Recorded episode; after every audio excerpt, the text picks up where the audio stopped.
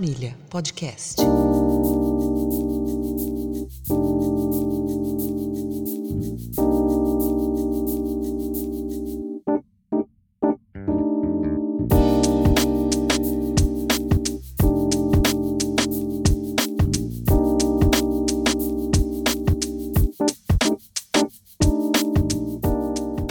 Amigos e amigas do podcast Sagrada Família. Este é o nosso 37 podcast. Nesta noite, trouxemos para conversar conosco a professora e pesquisadora Luana de Paula Pérez. A Luana, ela é mestre em ciências sociais, tem uma pesquisa envolvendo educação e MST. Ela foi professora do ensino básico, como fotógrafa e, e numa editora. MST, Gramsci e a Educação Popular. O professor Daniel Plácido entrevista a professora e pesquisadora Luana de Paula Pérez.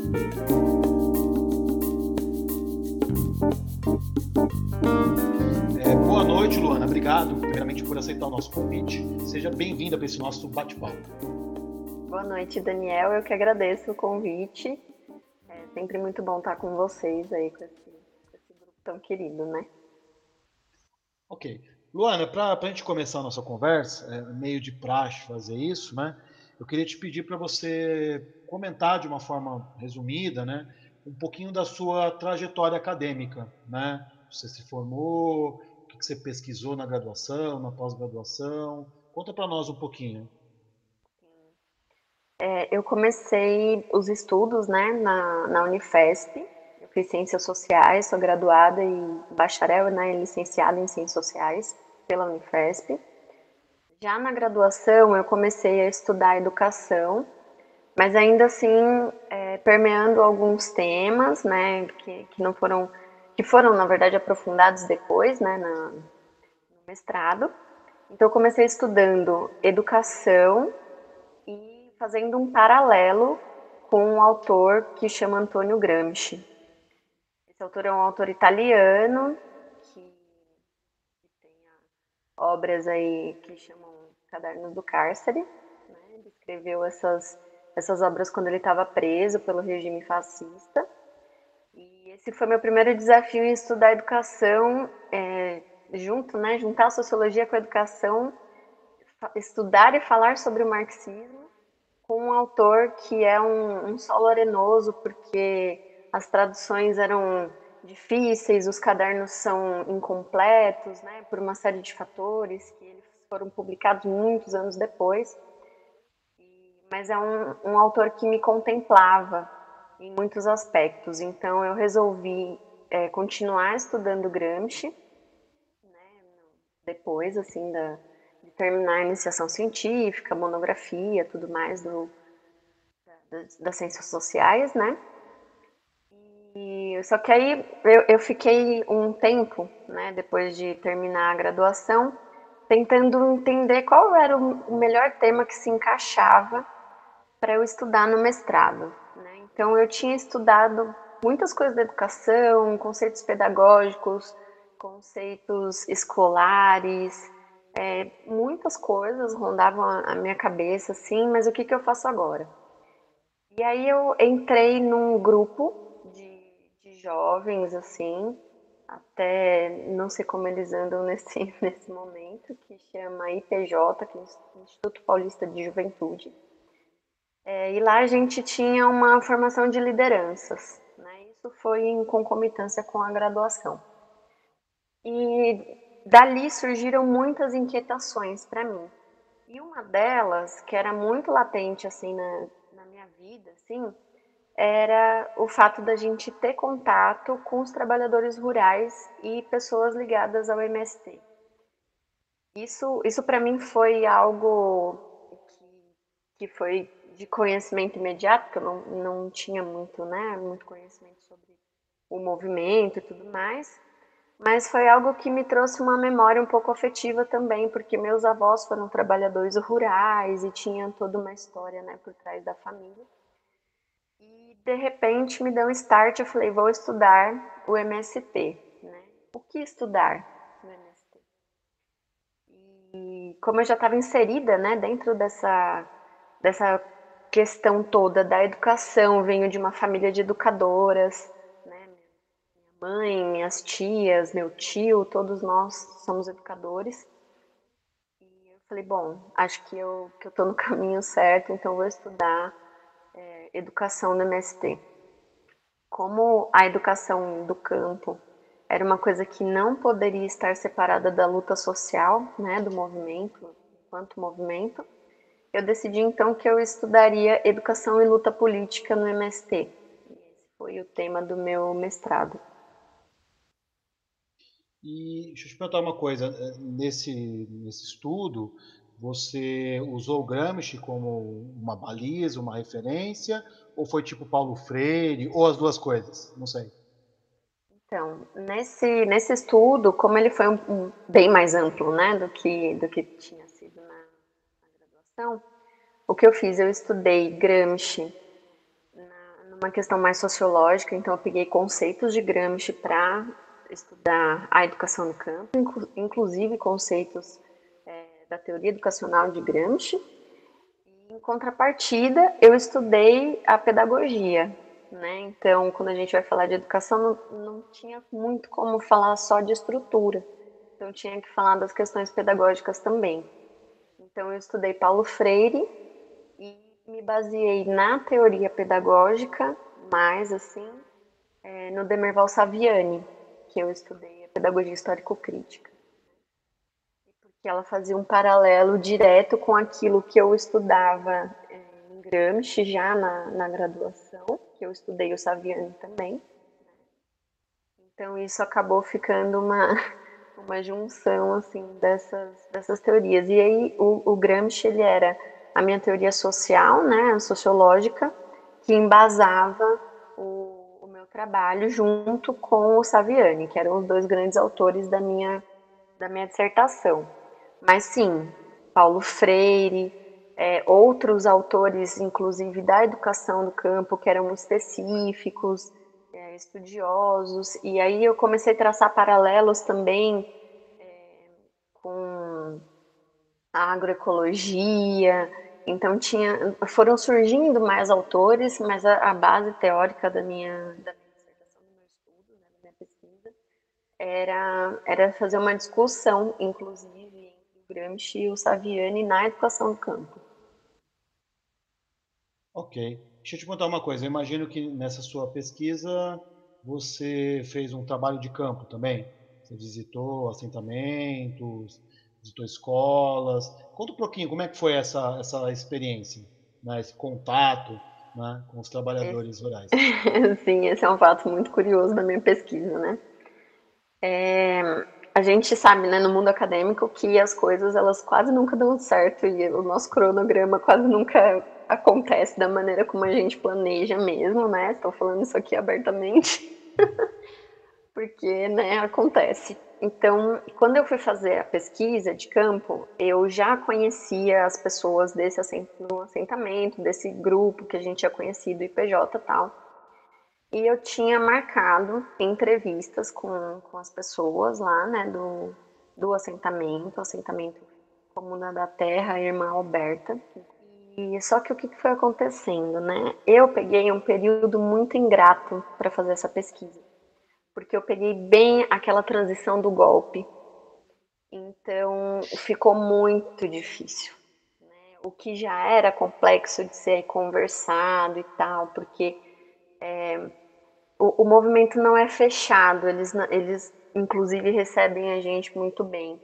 Mas como era um momento muito delicado, né? Aquele momento que tava aquela loucura do impeachment e tal, e, e aquelas é, mobilizações horríveis acontecendo, né? E também foi num paralelo com o momento que a Escola Nacional Florestan Fernandes foi invadida pela polícia. Foi um, um momento muito tenso, assim, muito intenso. Então, das seis entrevistas que eu ia fazer, eu consegui fazer duas. As duas foram com lideranças, né, dessa, e foi muito incrível, assim, né? Uma... Na verdade, eu acho que não foi nem uma entrevista, foi uma vivência para mim. Assim, né? Já tinha feito uma vivência nesse mesmo assentamento há uns, uns anos atrás, E aí quando eu voltei lá, que eu, nossa, tô pesquisando e tal, eu passei um, um tempo lá, assim, e aí a gente vai vivendo outras coisas, né? Vai entendendo como. E consegui fazer então essas duas entrevistas, só que como ainda realmente estava naquele momento, tinham trechos da entrevista que eu não pude colocar, não podia, que acabou virando um papo de, de amigas, assim. E foi muito interessante, porque a pessoa que eu fui entrevistar era professora, então tinha muitas questões, né, que não que não diziam só respeito à luta política, mas ela também entendia sobre educação do campo e tudo mais. É, só que lá é, é um assentamento que não tem uma escola do campo. Então eles faziam muito lá aquilo que eles chamam de pedagogia da alternância, né? É ficar um tempo fora, estudar, voltar, aplicar no assentamento. Eles faziam esse movimento, né? Mas ela era professora da rede municipal então a gente trocou muitas coisas, né, também. E a mãe dela, né, que é essa moça que me deu a entrevista, a mãe dela também me, entrevista, inclusive estava em momentos é, históricos muito interessantes, assim, é, estava tá na luta há muito tempo, né? Essas pessoas que a gente vai falar, uau, quanto tempo essas pessoas estão na luta, né? E conversamos muito sobre o momento político, sobre a questão dos governos petistas mas é, as outras pessoas com quem eu tinha combinado de, de conversar e tal, não conseguiram me atender naquele momento. Então eu fui é, caminhando por outros lados, assim. Eu, eu ia na Escola Nacional Florestan Fernandes, eu fazia formações lá, conversava com uma pessoa ou outra, com os formadores de lá, com as pessoas que estavam morando lá, né? Porque lá também é circular, né? Moram de tempos em tempos lá. Então eu tive que margear minha pesquisa porque foi um momento político que estava muito intenso. E, mas foi de longe uma experiência muito incrível assim poder conviver com, com as pessoas nesse, nesse momento assim mesmo tão doloroso e tão intenso, né? Foi foi bem intensa né? essa participação assim, mas foi foi tão bom quanto. Certo. E trazendo um pouquinho mais para o presente, né? Eu, por exemplo, não estou muito bem informado assim sobre a situação do, do MST hoje, né? E as coisas parecem que pioraram um pouquinho, né, do, do tempo do impeachment para hoje, só um pouquinho, né? Piorou. E eu, eu, não tenho visto muito se falar do MST, a não ser assim, é, recolheram toneladas de alimento e doaram na pandemia, só esse tipo de coisa, né? Talvez você esteja melhor informada do que eu, né? Como, como que está hoje o MST? Ele está numa conjuntura de resistência? Ele está enfraquecido, dividido? Você tem um, alguma informação sobre isso para trazer para nós? Então, é, Daniel, as, as questões assim, né? Eu, inclusive, quando você me fez esse convite, eu falei, nossa, faz tempo que eu não estudo isso, né? Faz tempo que a gente acaba indo para outras profissões, né? E eu fui pesquisar, entrei no site do MST, dei uma, uma boa olhada em tudo, falei, nossa, preciso me inteirar. E assim, eu não tenho como hoje fazer um, um paralelo como eu fiz, por exemplo, na minha pesquisa, porque o que eu percebi é que se antes a gente já tinha dificuldades para achar os dados de luta pela terra, número de assentamentos, número de famílias e tudo mais, hoje se tornou mais difícil ainda. É, eu, eu, não, eu não sei em que pé que está isso, né, de divulgação de dados e tudo mais. Eu sei que a Comissão da Pastoral da Terra continua emitindo dados.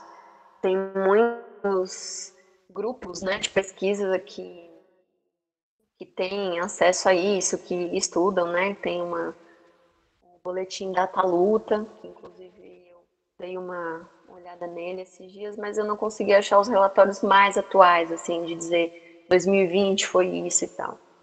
O que, o que eu consigo saber do MST é que continua sendo um movimento de resistência. Eu acho que todos nós somos de esquerda acabamos sendo resistência nesse momento, né, político tão tão feroz aí para as lutas sociais e tudo mais, é, continua assim sendo um, um, movimento muito atacado, é, várias reintegrações de posse, mesmo na pandemia, né, quando as pessoas nem deveriam tá, estar circulando, né, essas coisas acontecem. Em contrapartida, o MST também tem feito inúmeras mobilizações para que não falte alimento para as pessoas. Né? Então, que o que eu tenho visto, assim, que tem sido mais informado é a produção de alimentos, é que a venda desses alimentos são mais baratas, né, pra, porque a gente está vendo aí preços exorbitantes aí no mercado e tudo mais, a inflação, né? Então, é, eu acho que de tempos em tempos, todo movimento, assim como a gente, a gente se reinventa na luta. Né? Então, talvez é, a gente não tenha tantas notícias dessa, dessa coisa mais combativa, né, de, do, da ocupação de terras e tudo mais. É lógico que a grande mídia nunca divulgou isso, né? Mas eu creio que essas lutas elas continuam, mas hoje elas têm é, um, um, outro, um outro nome, talvez, ou um outro momento né, político que a gente está vivendo, porque o MST ele tem a característica de ser muito resistente em momentos políticos muito difíceis, assim, né? Assim, governo FHC, né, que a gente sabe dos massacres de Eldorado de Carajás e Corumbiara. Então o MST tem essa característica, né? Inclusive, há uns, uns, dias atrás, uma das lideranças foi morta, eu vi alguma coisa assim. É, como falam, né? O MST continua incomodando pela força política que tem. Né? A gente só não tem mais tanto acesso, e eu acho que também é devido a todos esses, esses momentos trágicos, né? Que a gente tem vivido hoje, essa pandemia que acabou tomando conta né, da notícia. Mas eu, eu acredito que o MST continue sendo um símbolo de, de resistência, continue com suas ações, inclusive educacionais, pedagógicas, é, e, e, exercitando esse lado humano, né, que é o de preservar pelas vidas, né. Então, acho que essa, essa questão de distribuir alimentos mais baratos, de, né, de fazer esse preço mais, mais justo, é, também é uma forma de resistência. Ok. É, aproveitando para a gente falar de movimentos sociais mais em geral, né?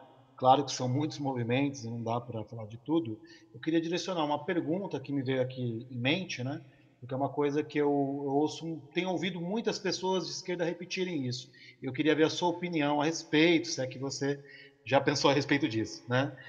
É, algumas pessoas têm falado que os movimentos sociais no Brasil, né, eles foram muito para o caminho das pautas identitárias, então a questão da luta antirracista, a questão da luta feminista, que são lutas importantes, mas muitas vezes isso está desvinculado da questão da luta de classes e acaba sendo meio que um jogo que vai para o campo liberal. Né? A gente vê hoje em dia, até a Rede Globo defende, de certa forma, a luta antirracista, a luta feminista, né? não vou dizer que é totalmente ruim, mas é meio esquisito, né? Como que você vê essa questão? Essa crítica ou essa observação faz sentido, não faz sentido? Comenta para nós, Luana. É um assunto bem espinhoso, né? Quando a gente fala de movimentos sociais, assim. É, eu acho que tem uma tendência dos movimentos sociais hoje na, nessa questão das pautas, né, de como de como essa mobilização ela, ela toma um outro, uma outra cara, né, ela tem um, um, uma outra roupagem, digamos, né. Eu, eu, Luana, como cientista social, pesquisadora e tudo mais, eu não consigo desassociar a luta de classes da, das outras lutas eu acredito que, que as coisas elas não giram no, no, mesmo assunto o tempo todo, mas elas têm uma, uma origem que dá para a gente falar, falar sobre feminismo e, e luta de classes, luta de classes, por exemplo. Né? dá para a gente falar muito sobre racismo, sobre luta de classe, embora não seja o meu lugar de fala. É, eu acho que existem tantas vertentes desses movimentos sociais que eu, que eu, eu vejo uma, uma. como se fosse uma. cada um na sua casinha, assim, sabe? que eu acho tão importante quanto você lutar pela vida e tudo mais, né? Essa coisa da luta pela terra, ela é de, de, séculos, assim, né? Um país com 300 anos de escravidão e tudo mais, e país de latifúndios e tal. E, e a gente pode ver que o, o, a questão do racismo tem, tem uma, uma pincelada que vem daí, é, a coisa da mulher, da submissão e, e, de como isso se construiu. Vem, então, acho que tudo vem de um, momento, um movimento histórico que é possível que seja discutido. É, tanto o nosso lugar na sociedade, por exemplo, eu como mulher, o meu lugar na sociedade é, enquanto mulher, trabalhadora, é, ou dona do meu próprio negócio, por que não? É, mas do meu lugar, por exemplo, como mulher branca, privilegiada, que tive a oportunidade de estudar e tudo mais. Então, não sei se, se as pautas elas se tornaram liberais, né? Não, não, não, não sei se dá para fazer uma correlação direta assim, falar é isso, tornaram-se liberais. Mas eu, acho, eu acredito que as coisas mudam conforme o tempo e todos nós somos sujeitos da nossa, do nosso tempo histórico, né? Então, é, algumas coisas elas ficam tão latentes naquele momento que a gente precisa combater aquilo, né? É, então eu vejo mais como uma, uma forma de ser e estar e de reagir às coisas porque que a gente sabe que nos prejudicam, que tá errado, né? Não sei se nem a gente usa essa palavra, mas eu acho que as coisas elas só mudam de, de figura, assim, porque são, são os momentos que a gente está vivendo e de questões que são, estão sendo levantadas a todo momento, né? Claro que de alguma forma a gente vai esquecendo algumas coisas que estão para trás também, por isso que eu falei né, da, da importância desse apanhado histórico aí, né, para a gente pensar que, por exemplo, do meu ponto de vista, não existe é, essas lutas se a gente não, não consegue entender quem somos nós, os sujeitos no mundo, né? Inclusive esse momento de, de transição aí que a gente está vivendo, eu vivo brincando com as pessoas que eu estou de fazer parte de um momento histórico. Mas eu creio que as pautas elas vão se transformando ao longo do tempo de acordo com as demandas que vão surgindo, né? Claro que deve ter, né? A gente sabe que, que existe, né? Esse, esse elitismo também das, de algumas mobilizações. Mas eu, eu imagino que seja mais uma coisa mais imediata que precisa ser resolvida agora. Então vamos resolver isso agora, porque estamos sendo oprimidos. Sagrada Família, podcast queria agora fazer uma pergunta, né, contextualizá-la primeiro. Uh, eu, eu, recebo uns vídeos meio esquisitos aí no, no, WhatsApp, né? Já recebi um vídeo, por exemplo, falando de gramscismo, gramscismo, né? Aí os caras falaram de Pablo Vittar, né? Até o Pablo Vittar está tá relacionado com o Gramsci agora, né? Eu recebi um outro que era o velho da Van, né? O senhor Luciano Hang, né? essa figura inominável. É... Não, eu já nomeei ele, né? E ele estava tentando explicar o que era o granchismo, né? Não entendi muito bem o que ele falou e fiquei imaginando que ele conhece Gramsci tão bem quanto eu, ou seja, quase nada, né? É, por que, que você acha que a direita agora começou a falar dessa coisa de gramscismo, né? Por que, que o Gramsci ele virou uma espécie de alvo, né? A ele é atribuído agora todas as coisas mais sinistras e macabras que supostamente a esquerda está conspirando e planejando, talvez porque realmente ele é um autor e de um tempo para cá ele se tornou influente na, na esquerda brasileira. Por que essa cisma com, com o Gramsci, né? Bom, essas figuras elas são incrivelmente ridículas, né? Não uhum. tenho vergonha alguma de dizer isso, porque é incrível como essas pessoas elas conseguem deturpar tudo que elas veem, né? Tipo, não sabe ler direito as coisas, não tem uma grande interpretação de texto e fica falando esse monte de besteira. Né? É, assim, existe uma, na verdade, assim, existem várias leituras de Gramsci, né? muitas leituras assim possíveis de Gramsci existe um tipo de leitura de Gramsci mais liberal, né, que, é, por exemplo, Norberg escreve sobre a teoria gramsciana, e, enfim. É, por um outro lado, existe a leitura de Gramsci, que é uma leitura mais leninista, mais de esquerda, né, mais vanguarda mesmo, inclusive é a leitura que eu faço, e que é uma, é uma leitura mais combativa mesmo, e você vê que Gramsci, ele bebe da mesma, da mesma fonte, assim, de, de conhecimento de Lenin, Marx, né, que ele vai fazendo todo esse, esse apanhado, assim. Eu considero Gramsci é, um intelectual que para essas pessoas pode soar perigoso, né? Vou usar aqui o perigoso entre aspas, né? Por que, que eles se apropriam disso como uma, de uma maneira macabra? Nossa, a culpa é dele, esse cara. É, acho que tem um fator, né? Que talvez eles nem saibam, ou talvez tenham lido na Wikipédia, né? Que, que Gramsci foi um sobrevivente do, do fascismo italiano, que viveu a maior parte da vida preso, que escreveu os cadernos no cárcere. É, tudo que ele escreveu foi na cadeia. E eu acho que automaticamente as pessoas fazem um, um, movimento de comparação histórica, assim, né? Porque a gente vive tempos muito estranhos, assim, né? Que a gente poderia dizer até fascistas, assim.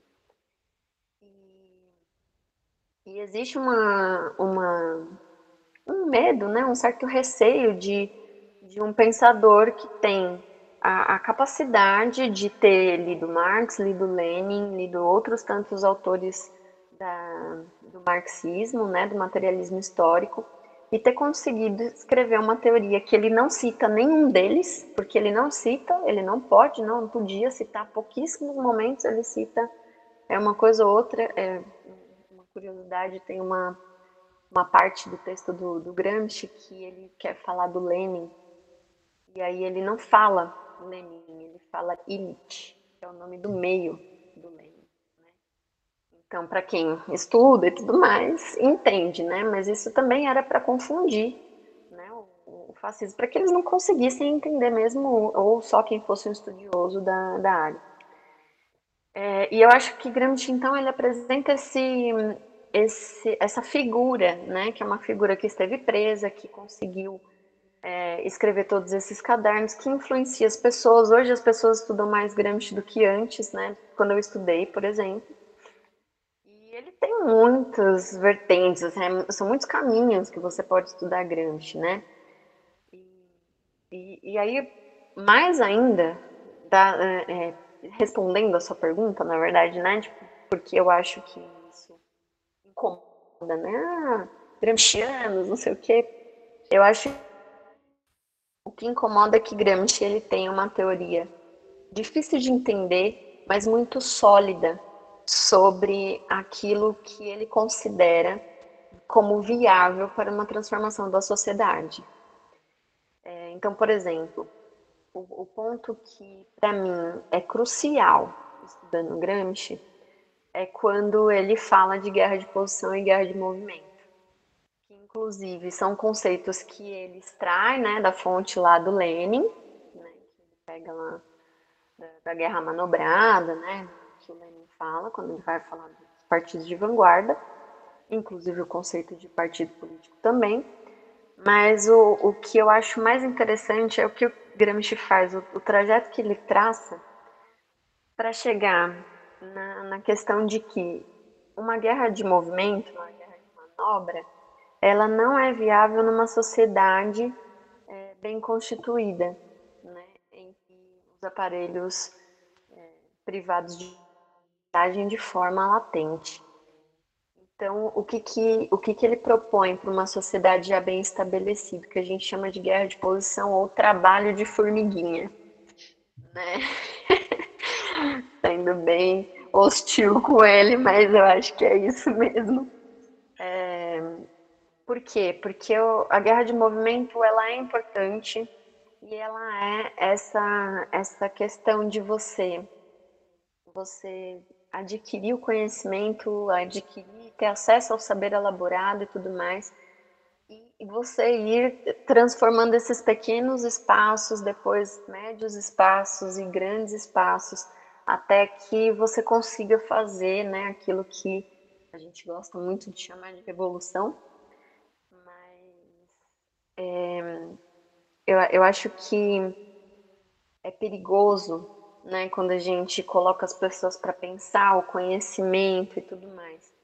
E, e se isso chega né, em pessoas que, como esses seres humanos, né, que você citou aí, nos vídeos do Zap aí, que eles estão, né, divulgando isso e, e, dando, dando isso como uma coisa, ai, que macabro e tudo mais, eu acho que o perigo que está por trás daquela teoria é o que mais assusta do que a própria leitura que a pessoa faz porque é difícil ler Gramsci, né?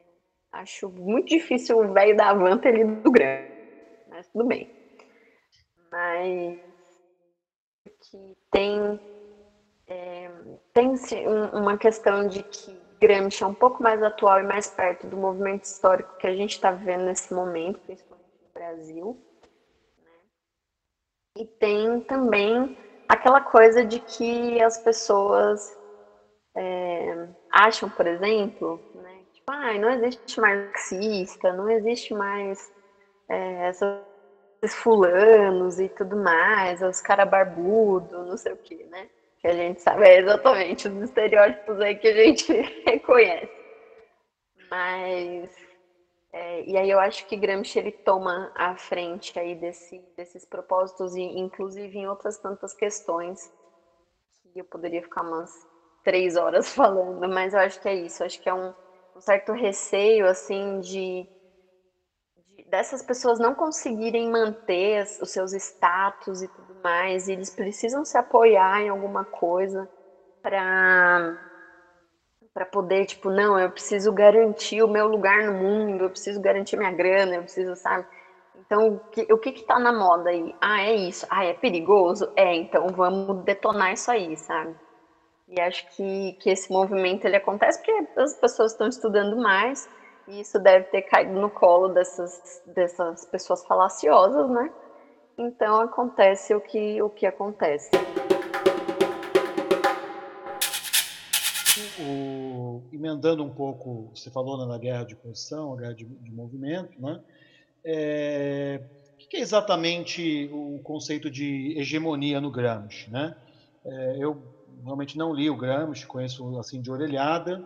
É, pelo que eu entendi, teria a ver com o campo cultural, mas não necessariamente só com isso. Né? Você poderia explicar para nós aqui melhor o que é hegemonia para o Gramsci? Nossa, é uma... é uma questão e tanto essa aí, o que é hegemonia para o Gramsci, olha. É, eu acho que hegemonia para o Gramsci a gente teria que ter um momento só para falar disso, assim, teria que reler o Gramsci, inclusive, para poder te dar essa resposta assim mais mais é isso assim, porque eu acho, acho não, eu pude constatar, né, durante esses anos de pesquisa, que não existe algo que no Gramsci principalmente que eu chegue e fale é isso, até agora. Mas eu acho que o conceito de hegemonia de Gramsci ele está ligado a, a, uma, série, a uma série de fatores que, que fazem com que, com que a sociedade ela, ela haja e, e impere de uma certa maneira. Né? Então, por exemplo, você falou né, do campo cultural. Existe o campo cultural, existe o campo econômico, é, que a gente chama né, desses aparelhos privados de hegemonia, como por exemplo as escolas, as instituições, uma infinidade aí de, locais, né, que a gente pode dizer esses aparelhos privados de hegemonia, que são é, essas, esses locais, esses lugares em que você manifesta o apoio e você é, continua um ciclo para aquilo que você está vivendo estruturalmente. Então, é, hegemonia para o Gramsci passa por muitas, muitas nuances, assim, né? passa, passa por muitos campos, porque é, a hegemonia, ela, não pode falar só em hegemonia quando a gente fala de política. Não pode falar só de hegemonia quando a gente fala de cultura. Tem um conceito bastante vívido assim no Gramsci, que é o conceito de Estado, por exemplo, quando vai, vai se falar de hegemonia. Né? Então, eu creio que, que quando a gente te, é, tenta entender esse conceito, a gente tem que entender a amplitude, né, o macro, entender para ir afunilando e chegar, e chegar em algo assim. Mas é, a hegemonia ela é basicamente a manutenção das estruturas sociais, políticas, culturais, econômicas é, que a gente vive no estado hoje que a gente vive. Então, essa ordem, né? Como as coisas funcionam e como elas se mantêm. Gramsci tem uma relação muito grande com a manutenção dessa do que a gente vive, né, de ordem social, cultural, política, econômica, né, que abrange todos os, os campos aí da vida. Sagrada Família, podcast. Trazendo agora uma, uma, uma questão mais de conjuntura, né, e aproveitando o calor dos acontecimentos, é, como você viu essa questão do do STF ter tirado, né, o, digamos assim, mudou a, a alçada jurídica dos processos do Lula, né, que, pelo menos a princípio, coloca ele de novo no jogo político. Né? Você acredita que o Lula vai ser candidato, o PT vai vir como uma candidatura de esquerda, talvez até uma candidatura mais unificada, né, trazendo um bloco junto com ela. Uh, o insistir no lulismo é um bom caminho para a esquerda, é o que ela tem como oposição para polarizar, ou se de repente a polarização pode ser um caminho ruim que abra espaço até para uma tentativa de golpe é, hard, né? Teve o golpe mais light, né? No impeachment, agora um golpe via tanques, né? E coisas do tipo, caso né, o outro lado perca, de repente, né? Queria que você comentasse um pouco isso, Luana. É, eu fiquei com uma sensação nesses últimos tempos, assim, é, quando a gente soube, né, a gente fica feliz, né, que a nossa primeira reação é ficar feliz, assim, né? mas é, eu acho que sim, dá pra gente comemorar, porque foi, né, sabemos de todos os problemas que tiveram aí nessa, nesse julgamento da Lava Jato e tudo mais, para tornar o Lula inelegível, né, enfim, e, e desde, né, desde o golpe para cá, acho que até um pouco antes. É, a minha felicidade ela foi instantânea, assim, ela aconteceu. Eu falei, nossa! Porque a gente vê no Lula uma figura calorosa, né? Uma figura que, que chama o povo e tudo mais, as pessoas gostam, tem uma alta e tudo mais. Então, a minha primeira reação foi ficar feliz mas a minha segunda reação foi justamente lembrar de tudo aquilo que eu estudei na, na minha pesquisa, inclusive sobre o MST no governo Lula. E me veio, me veio um certo receio, assim, né, de isso falando como a Luana pesquisadora, né? A Luana cidadã adoraria que qualquer pessoa que fosse melhor do que esse ser humano aí que está no poder entrasse lá, sabe? melhor de humanidade mesmo. Assim, né? e... Mas me preocupa assim, o, o, o, Lula e o petismo, enfim, né? a gente pode dar muitos nomes aqui. Eu acho que eles, eles tiveram um governo que agradou ricos e pobres, né? Fez aquele meio campo, meio vamos dar um pouquinho aqui, tira um pouquinho aqui, dá um pouquinho ali tudo mais, né? Aquela política da boa vizinhança mesmo. É, tanto, é, tanto que, o, que o MST, ele via no, no, na eleição do Lula uma forte resistência, falando, não, agora vai essa reforma agrária. Agora vai, agora não, tem jeito, o cara tá lá, a gente apoiou o cara tá lá, enfim, não aconteceu. Né? E aí vem o contraponto, que é o que, que o Lula fez? Não, eu não fiz a reforma agrária como eles queriam que eu fizesse, mas eu fui lá e fiz um monte de programa de incentivo. Então, tem Pronaf, Pronera, né, milhares de programas aí, por exemplo, de educação no campo, de agricultura familiar e tudo mais.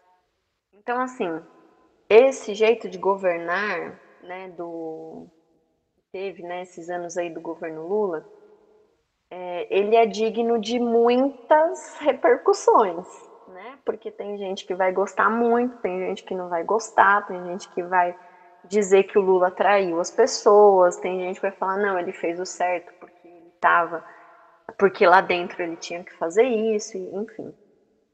É, o que me preocupa e o que eu também vejo como perspectiva, não vai ser uma candidatura de esquerda, porque não, não acho que hoje caiba essa possibilidade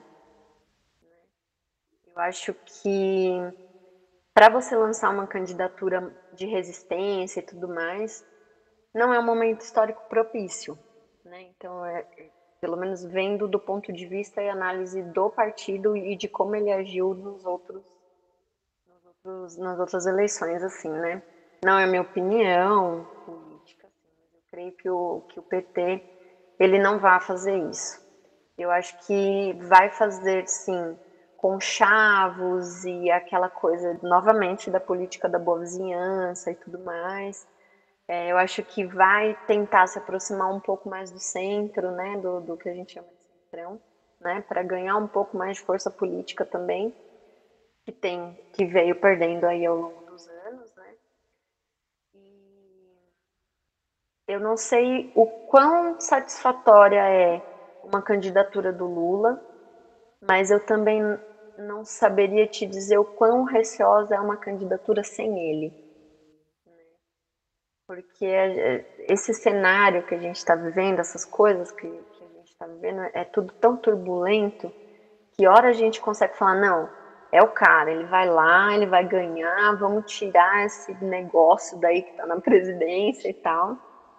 E, e, pelo amor de Deus, alguém né, salva, salva a humanidade, salva o Brasil e outra hora há uma, um certo receio, medo que uma figura carismática como ele tal, pública, é, inflame, né? Inflame os ânimos e, e as pessoas e que haja mesmo essa questão do golpe.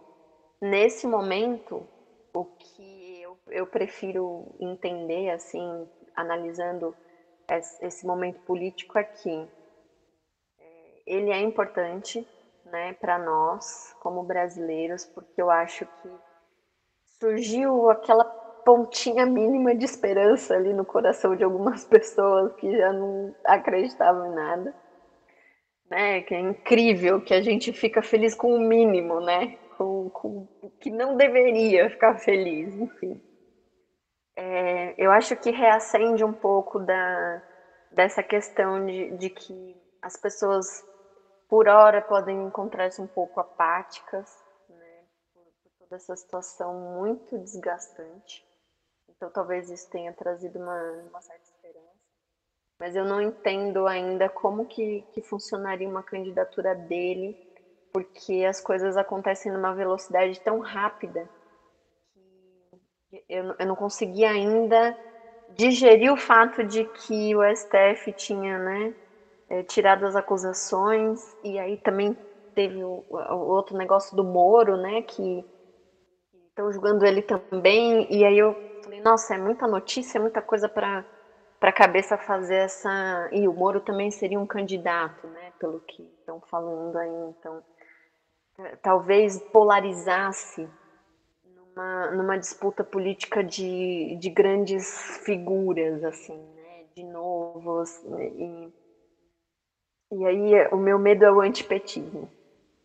Meu, meu grande receio é o antipetismo tomar conta de novo do, do cenário eleitoral brasileiro, que, que infelizmente ou felizmente, sei lá, é o único jeito que a gente tem de, de fazer nossas mobilizações é, na grande política nesse momento, né? Então, o meu, grande, meu receio é esse, né? O que eu tenho mais receio de, de dizer que ah, uma candidatura do Lula é possível, é possível?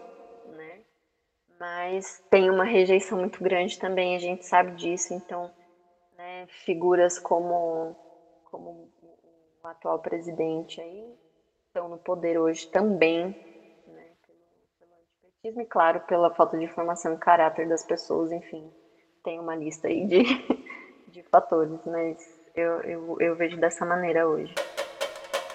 Ok. É, e aproveitando que você comentou um pouco, né, eu percebo também que você, assim, até pelo que você pesquisou e vivenciou, também não é assim, não morre de amores, né, pelo Lula, tô 100%, né? Não. Olhando hoje, né, o quadro da, da esquerda brasileira, os partidos, os movimentos sociais, tem algum que você se identifica um pouco mais? É, talvez viria militar ou, ou você está afastada? Não, não está pensando muito nisso? Olha, nesse momento, eu, nesse momento, na verdade, já faz um tempo que eu me afastei da, da, da coisa da militância, da, da luta política, mas eu comecei a agir por um outro outro viés, assim, inclusive que é que foi uma, uma das coisas que eu fiz há, há um tempo atrás, um pouco antes da pandemia. É, eu, eu tentei caminhar por um outro lado, que é um lado mais artístico, né, da, da força da luta, assim, né? Então, claro, vinha fazendo isso até então, agora meio parado, meio, eu falo, né, meio apático, assim, com essas coisas todas estão acontecendo, mas sempre seu lugar no mundo, né? Consciência de classe a gente tem uma vez e nunca mais esquece, né? Mas eu vim tentando margear um outro tipo de, de, de movimento, assim, né? Que foi, que foi através da arte, da fotografia, da, da música, que eu vim tentando que eu saí um pouco da vida política, de alguma forma, da grande política, né, essa coisa da mobilização social, de ir na rua e tudo mais, fiz muito isso, para tentar chegar em um outro, do outro lado, sabe, tentar ir por um outro caminho, assim, né, então, é, eu, eu acho que eu tenho identificação com muitos movimentos, que eu acredito nos ideais, que eu acho importantes, mas hoje não me vejo mais é, naquele lugar, né? Então eu fui, eu fui para um outro, para um outro aspecto da luta que é diferente, né? Mas não deixa de ser importante. E aí, inclusive, comentando isso, eu fui a uns, agora eu nem faço ideia do, do tempo, né? Porque faz tanto tempo, parece que faz 30 anos que a gente está em casa, né? Mas eu fui no evento é, do MST que eles falavam um pouco sobre, sobre a questão da arte, como que a arte influenciava na luta política. E é uma questão que eu nunca parei para olhar. Né? Todos esses anos olhando os movimentos sociais e tudo mais, a gente conhece, claro, movimentos artísticos, a gente está né, em contato com, eu em contato com o MST momentos de mística e tudo mais, mas eu nunca parei para olhar visualmente como que a luta ela se dava através da arte. E foi então que eu fui no evento do, do MST, que ele falava sobre como essa mobilização artística ela foi também um, uma forte ferramenta para a luta política do MST, para a luta social. Então, tinha cartazes, tinham informes e, e todos eles muito bem elaborados e tudo mais. E aí foi quando eu percebi que, que eu poderia fazer algo bonito e importante, mas que, que eu pudesse estar no meu lugar também de, de expressão, né, de botar a criatividade para fora, de mostrar coisas de uma outra forma. E, é, e eu acabei trilhando esse, esse caminho aí da, da fotografia. Então, que foi quando eu fiz o curso técnico né, de processos fotográficos na ITEC, fui falar um pouco sobre... Sagrada Família. Podcast. Você procura, então, é, trazer esse olhar mais da sociologia, né, até político, agora para o seu trabalho artístico, vamos dizer assim, um pouco isso, né? E a sala de aula, porque você trabalhou, né, como professora, né, no ensino básico, você pretende voltar para a sala de aula ainda? Isso agora não é uma coisa que você vê no seu horizonte? Como que você encara essa coisa da sala de aula hoje, né? eu gosto muito dessa profissão, né? Ser professora acho que foi uma das tarefas mais difíceis e mais prazerosas que eu já tive na vida, assim. sem romantizar, porque é tão caótico quanto legal, né? A gente sabe que de todas as questões que a gente enfrenta, ainda mais sendo do ensino público, é, eu voltaria sim a, a dar aulas talvez não num espaço de tempo muito, muito curto, assim, né? Porque agora eu estou me desenvolvendo em outras áreas, mas que também sempre tive ligado à educação, né? Então, é uma coisa que eu não estou agindo diretamente lá, mas estou tô, tô margeando aí, né? A gente faz os, os nossos trabalhos, né? Que estão ligados à educação. Mas eu vejo que talvez nesse momento voltar para a sala de aula não seja uma, uma perspectiva de agora. Né? Eu acho que é uma, uma coisa para o futuro, assim, também. É, talvez quando eu tiver, inclusive emocionalmente mais preparada para enfrentar isso e, voltar com tudo mesmo, assim, né? Tipo, voltar para isso, assim, né? Pra ver as sementinhas que a gente planta, né, para colher os, alguns bons frutos aí no, no, futuro. Mas nesse momento, a, a princípio, não voltaria, né, tipo, num curto prazo, assim. Imagino que também você esteja a par, né, das, dos relatos que chegam, né? Está um caso de um amigo, né? Ele é professor do, do, da rede municipal ele até se expõe bastante assim nas redes sociais e tudo, seus posicionamentos né, políticos. E num, numa aula dele, um pessoal seguidor da, né, da, do atual presidente entrou na aula dele né, para aterrorizar, conseguiram o link, né, não sei como, e expuseram, parece que até pornografia, pelo que ele falou. Né? Até contraditório né, com esse discurso conservador, né? né? É, pseudo-religioso que eles usam. E, e, então, como é que você, você conseguiria encarar isso, esse tipo de coisa que está acontecendo? Como é que você vê isso? Talvez alguns colegas tenham comentado com você essa situação hoje, né? Nós estamos, o professor virou alvo, né? Em vários uhum. sentidos. Sim, sim, muito alvo, né? É, eu vejo como assim, uma situação que. Eu vejo que quando eu dei aula, né, era uma coisa assim, existiam as pessoas que eram conservadoras, moralistas, que tinham, né, esses pensamentos um pouco mais retrógrados e tudo mais. Mas eu vejo que a gente conseguia, forma, você não consegue mudar né, a cabeça de alguém e tudo mais, mas eu acho que pelo menos colocar o fator, olha, se você quer defender algo, conheça esse algo, né? Estude sobre esse algo e, e seja capaz de, de, falar sobre isso com propriedade, né?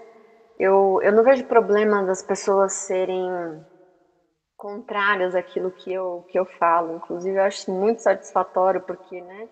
É bom porque a gente tem aquela coisa de, do poder da contra-argumentação, e quando você tem conhecimento, você consegue expor isso.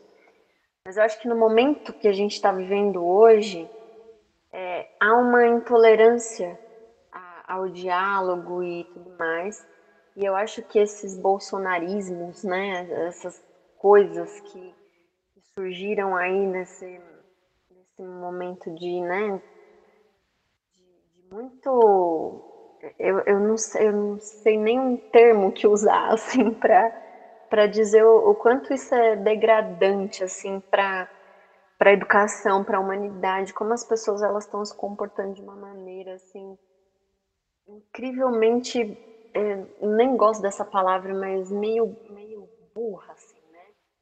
Porque veja, a gente tem um, num cenário as pessoas que recebem correntes no WhatsApp, nesses vídeos que você falou, essas coisas, pessoas e, e, e alunos, né, inclusive, estão tomando isso como fonte de conhecimento. Né? Não, mas eu recebi, é, igual a história do, da vacina que vira jacaré ou da outra do chip e tudo mais. Né? Então, o que, que eu vejo? Eu vejo uma, umas pessoas totalmente fora da realidade, assim, sabe? Que perderam essa sensatez, assim, de, de capacidade de, de falar, não, isso aqui tá, tá errado, isso, isso aqui é estranho, vamos verificar, né? Então, acho que lidar com isso dentro de uma sala de aula, para mim, seria muito difícil. Né?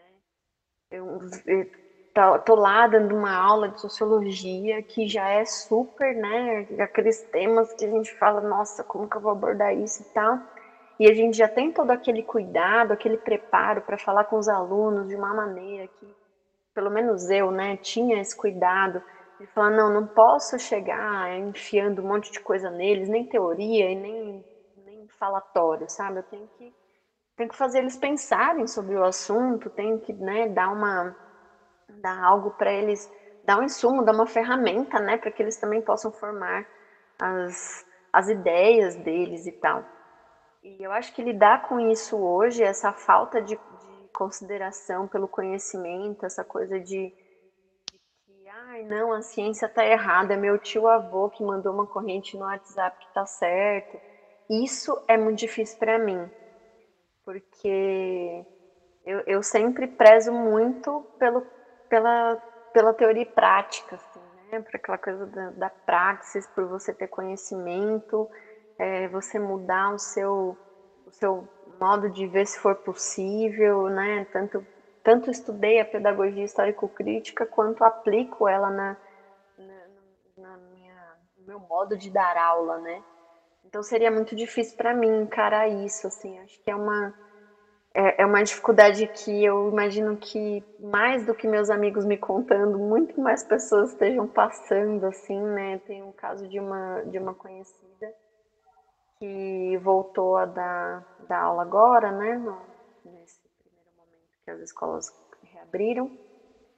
E ela, ela falando, falando, Lu, não dava para ficar naquela sala de aula com aquele menino vestido com a camiseta do Bolsonaro dois anos depois dessa catástrofe. Né? Então, e ela muito mal e eu acho que eu ficaria também. A gente acho que a gente adoece, né? Porque você não precisa ser totalmente a favor daquilo que eu acredito, nem pregar nada, enfim. Mas é, a, o que falta para as pessoas é essa análise de conjuntura, né? Ela é tão ela é tão gritante e o pior não é não conseguir fazer essa análise porque você não tem ferramentas. É você não querer fazer essa análise. Não, tá falando, tá dito, tá dito. Se, se a cloroquina sara o coronavírus, então vamos tomar, entendeu? Então acho que isso seria um ponto bem difícil assim para mim. Sagrada Família, podcast.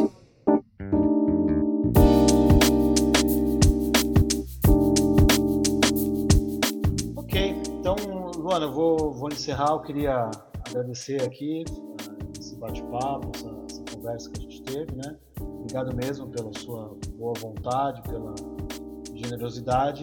Então fica aqui um, um abraço da Sagrada Família em você e todos os nossos ouvintes aqui. Muito obrigada, Leni, pelo convite. Contente de poder falar sobre esses temas que fazia muito tempo que eu não. Né? Poder botar para fora aqui também as minhas insatisfações, medos, inseguranças, né? Porque somos todos humanos e estamos vivendo em um momento, em um momento muito complicado, né? Acho que o que a gente pode fazer agora é ter esse grito de esperança de algum momento, seguir em frente, pelo menos seguir, né? Vamos continuar caminhando da melhor maneira que a gente achar que, que deve, né? Mas muito obrigada pelo convite adorei participar aqui com, com você. Sempre um prazer. Muito obrigada. Nós agradecemos de novo. Bom, este foi o 37 podcast A Sagrada Família. Um abraço para os amigos e amigas, camaradas.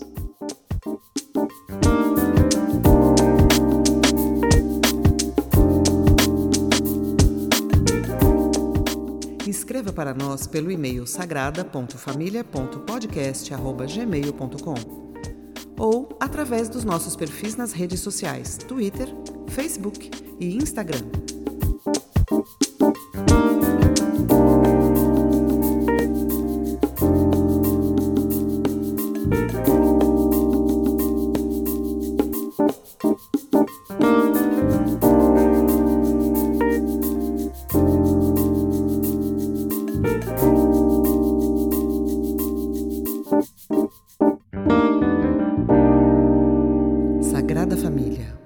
Podcast.